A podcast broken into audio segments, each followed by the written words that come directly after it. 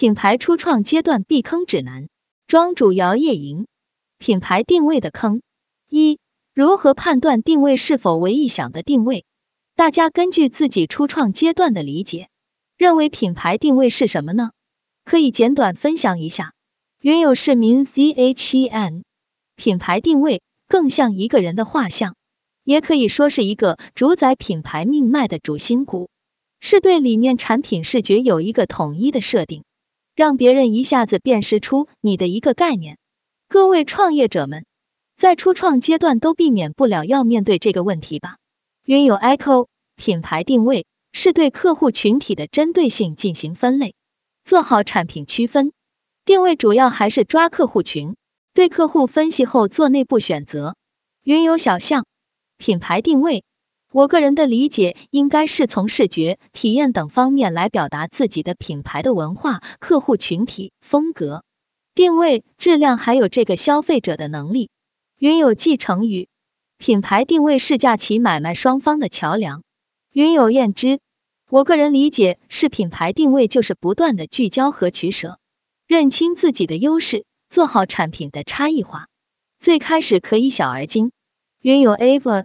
定位不用搞得那么玄，其实就是告诉别人自己是谁，可以做什么，不可以做什么的一个边界。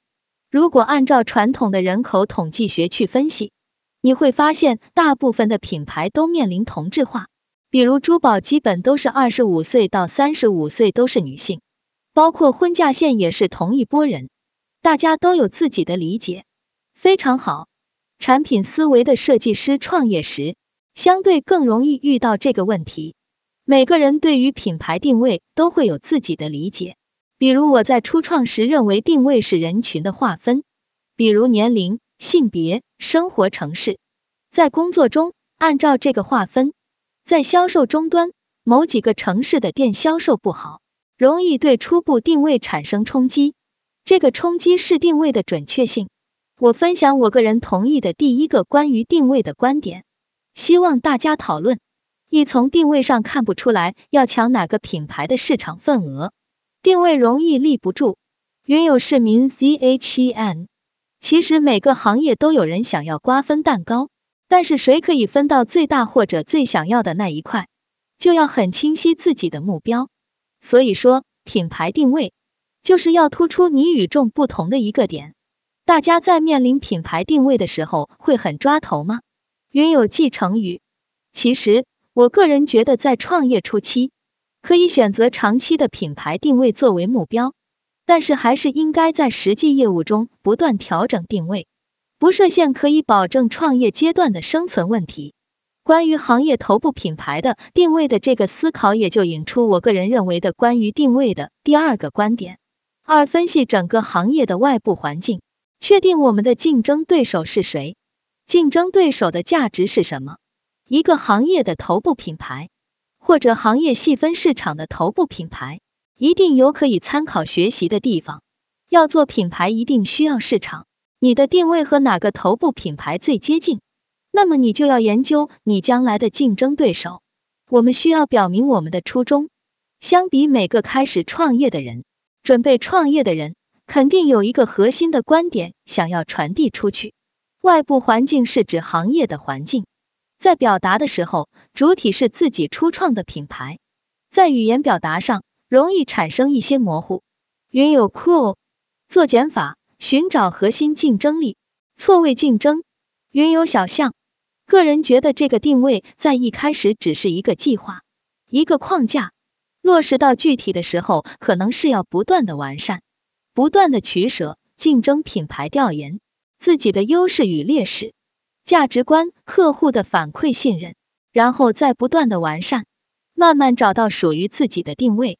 云有小象说的没错，这也引出了我的下一点：三对一个或者一个系列的产品追踪调研，观察市场的销售、顾客的接受程度，尤其是复购率。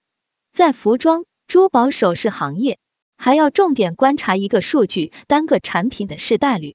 例一个产品的试代率明显高于其他产品，但销售额不高，就会出现产品存在设计舒适程度等上面的问题。这个是我在不管优化品牌定位中所做的个人认为有效的路径。云有 Ava，这是品牌存在的初衷，在寻觅过程中找到自己的独特价值，这个是基于市场竞争来考虑的。对没有资源的初创企业，要避免和主流的竞争者正面竞争，而是去寻找未被满足的差异化场景。云有市民 CHEN，我经常看到一些服装品牌。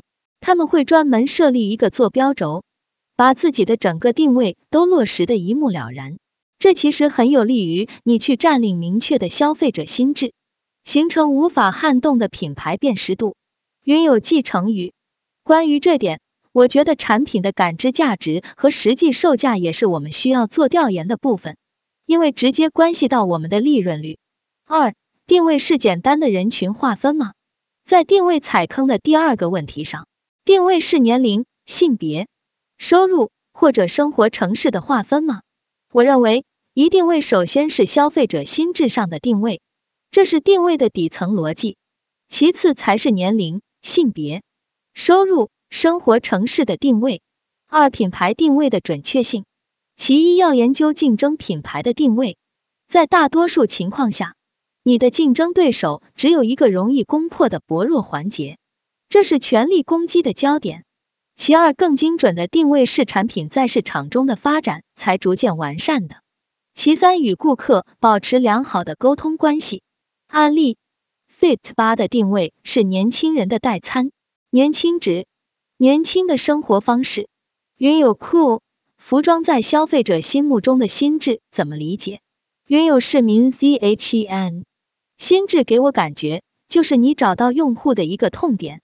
然后发动你的情感狙击，让他们与你产生共鸣，认同你，形成粘性。但同时，我们我们不能忽略千人千面这个现实。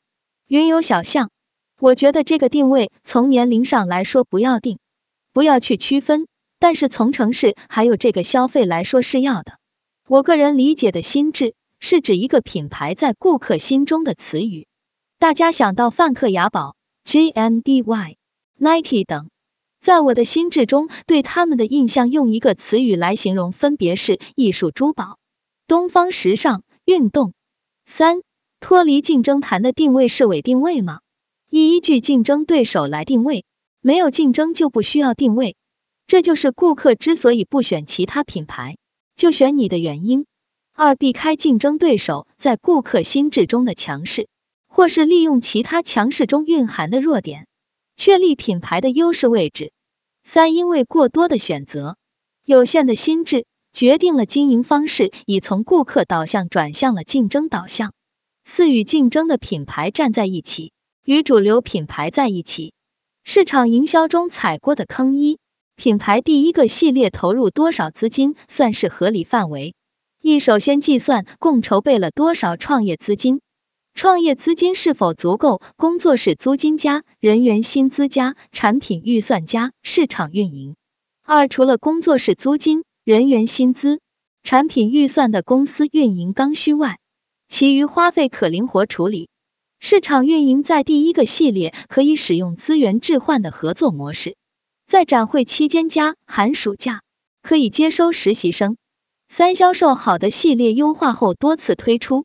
拉长产品生命力，心智客户就能被触达到，这和打造爆款的思路大致相似。云有市民 ZHEN，你们现在在投入品牌运营，一般会甄选哪些平台？有踩过平台的坑吗？云有小象，第一个系列我可能大概预算是三十到四十万吧，其中包括了打版、系列、面料、工厂拍摄，还有运营。这是我目前的一个预算，不知道会怎样，但感觉不够。流泪，云有继承语，我觉得也不完全是爆款。庄主说的感觉比较像一个品牌的基本款，就像卡地亚的 Love、Tiffany 的钥匙一样。云有市民 Z H E N，我在想是否每个创业者自身要具备财务的基础，并且我有个思路。就是选择比较有细节设计感的基础款，先打通市场积蓄流量，这样是否会避免前期投入太多，而且达不到预期的投入产出？通常第一个系列会容易提高期待，前期投入的资金太多，平台的坑还没有踩过。我从具有产品思维的设计师角度描述，容易出现不断推出新款的现象，追求设计的不断创新。一些具有市场商业价值的款式会没有充分发挥就停止优化了。我认为创业需要一些基础的财务知识，会多一个角度理解商业模式。有益于品牌的发展，而且团队至少需要三个人。我个人认为这是品牌能发展好的基本条件。一个人具有设计产品的能力，也就是创意能力；一个人具有内容运营的能力；一个人具有线上运营的经验。如果前期的筹备资金多，可以酌情增加一些费用。云有 Echo，投入多少资金要看管理和运营模式吧。这个才能判断配置多少人力和物力。云有 cool，，如果你不是做高端方向，其实越接地气越好。你看看能不能用创意削减到十万以内。云有市民 CHEN，其实我觉得设计师或初创品牌，如果前期资金有限制的话，真的要多利用好社交媒体平台养号，作为自己的一个导出窗口，甚至要多运用像我们这种社群。多去曝光自己，学会借势。当然，运用社群力量不是打广告，而是有计划的去建立信任感和适度表现自己的软实力。寻找同阶段的人，或愿你拉你一把的人进行互推。毕竟现在是数字媒体时代，没有曝光就没有转化，没有转化就不要谈变现。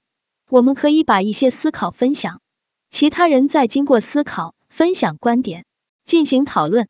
从而更有效的完善自己思维框架，让品牌需要先生存下来。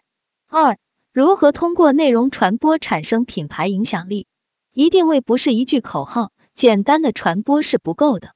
所有的内容都是围绕定位而做的，最终都是要从竞争品牌那里抢夺客户的心智。二、内容传播是否做得好？其中一个判断标准是，品牌说出一个事实。让顾客自己得出结论。最强大的心智定位是让顾客自己说服自己。三定位是一个企业内部的沟通语言，不是对外的语言。把定位转化为与顾客沟通的语言。例：定位语言不等于广告语。我刚开始就把定位语言错当成广告语，艰涩难懂，不能马上记住，这是内容传播时踩的坑。云有市民 CHEN。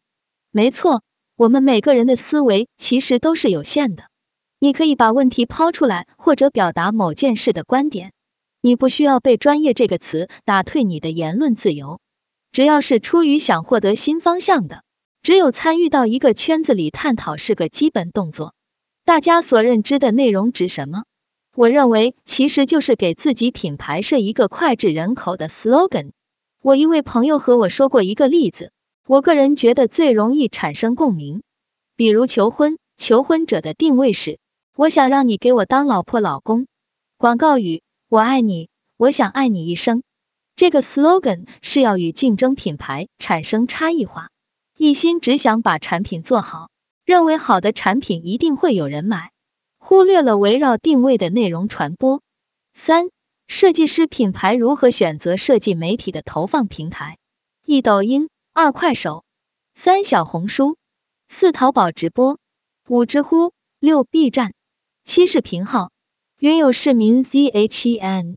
不过我觉得，选择内容传播平台也要考虑到平台的属性跟你产品的属性是否契合。选择一至二个精准的媒体，比海投式投放更有效省成本。关于视频，我蛮建议设计师们，除了即将走上电商路的抖音。微信生态里的视频号也可以养起来。小红书作为种草内容平台，我觉得它很 ins，大家也可以着重利用。知乎更像是一个知识类平台，如果你走知识方向可以用，但是商业变现不容易。云游小象，我想请教一下，如果是开一个淘宝的话，在里面需要买水军吗？当然也包括小红书，因为我看他们好多跟我说小红书。还有淘宝可以买水军充人气，我想在淘宝作为自己的推广平台之一。云有继承于，长视频平台的受众相对会比较忠诚，但是变现有难度。短视频平台相对好销售，但是品牌价值会被削弱。其实线上可能公众号仍然是一个比较值得注意的平台，它相比其他几个平台更容易把潜在客户孤立出来，圈在自己的影响范围内，而且小程序和其他的接口更容易形成闭环，可以根据自己的目标和获客成本去对比，匹配合适的平台就好。流量和质量还是要按自己实际去选择。关于云游小象提出的问题，我的建议是不要做好内容传播。感兴趣的顾客会直接搜索品牌，如果买水军，会影响你千人千面对顾客的精准推荐。我个人认为，目前活跃度最好的主流媒体平台是上面这七个，难免孤陋寡闻，有补充的请补充。最适合自己的。我个人理解认为，设计师创业初创阶段灵活性高，可以选择具有长视频属性的平台，比如 B 站、微信视频号这两个平台正在红利期。选择供应链和销售渠道踩过的坑一，选择工厂是最看重什么？一第一点是工厂生产流程是否优化的合理，观测对接工作的人员是否在沟通中确认细节。产品的质检是否严格，交货时间是否遵守。二，第二点是看工厂的最小起定量，以免压货，导致资金流通遇阻。三，第三点主要是看工厂是否配合打样。设计师的产品在打样的过程中间相对会比较复杂一些，工厂如果能够配合的好的话，这个工厂是可以长期合作的。云游小象。我一直想找一个工厂有打样工艺比较好，但只是对我这种少量订单很难找，价格也高。云有市民 Z H E N 工厂交货期对各位来说也非常重要吧？云有继承语，珠宝的话，生产设备、工艺、损耗、Q C 交期都挺重要的。珠宝基本上都是出图 C A D 建模出蜡倒模加工出货。现在黄金的话，小厂零散单也会接。我们一般一个款定一公斤左右。现在大部分工厂相比之前已经灵活了，尤其在起定量上。服装的朋友一般会自己聘请一个打版师傅，款式测试好后，再与工厂进行合作。珠宝首饰现在设计图纸、打样的款式数字化了，比较适用交付工厂打版，出货量从五十、一百、两百都有。生产和宝石的采购是两个供应商。二、国内哪些展会适合珠宝首饰品牌参加？一、上海时装周。二、中国国际珠宝展。云有继承语。深圳珠宝展比较适合同行学习。同期的香港珠宝展可以结识很多优质的外国供应商。云有市民 C H E N。我偶尔会在一些服装展看到一些珠宝首饰的展位。我有一个发现。就是好像珠宝首饰的展位感觉没有那么讲究，不知道是不是因为不是主场，所以让人没有想去看的意向。我觉得首饰品牌也要借鉴服装行业，打造好的陈列视觉会更吸引人。比如，我不知道你们有没有关注一个叫超级市的首饰超市，他们真的场景做的的很好，每个店面的客流量也很高，而且产品区域划分很清晰。中国国际珠宝展有与设计师的珠宝品牌合作的经验，去展会的客户群体也多，可以参加。这也是我做珠宝首饰类目的一个小小感受。我非常愿意为服装做搭配点缀，但是由于占有面积太小，在一些时尚的展会中，往往被服装淹没在洪流中，买手订货的量也很小。有一个优势是首饰的季节性不明显。三。产品营销销售如何形成闭环？一强势品牌出现在主流的购买渠道，我们的品牌也需要选择一至二个销售渠道。二顾客会出现在任何渠道，心智顾客会流失掉。这些是我在现阶段想和大家分享的内容。踩过坑的一些思考和品牌优化。我补充一点，就是销售的承接要做好，内容传播后进行转化的时候，路径要清晰，不然顾客会流失掉。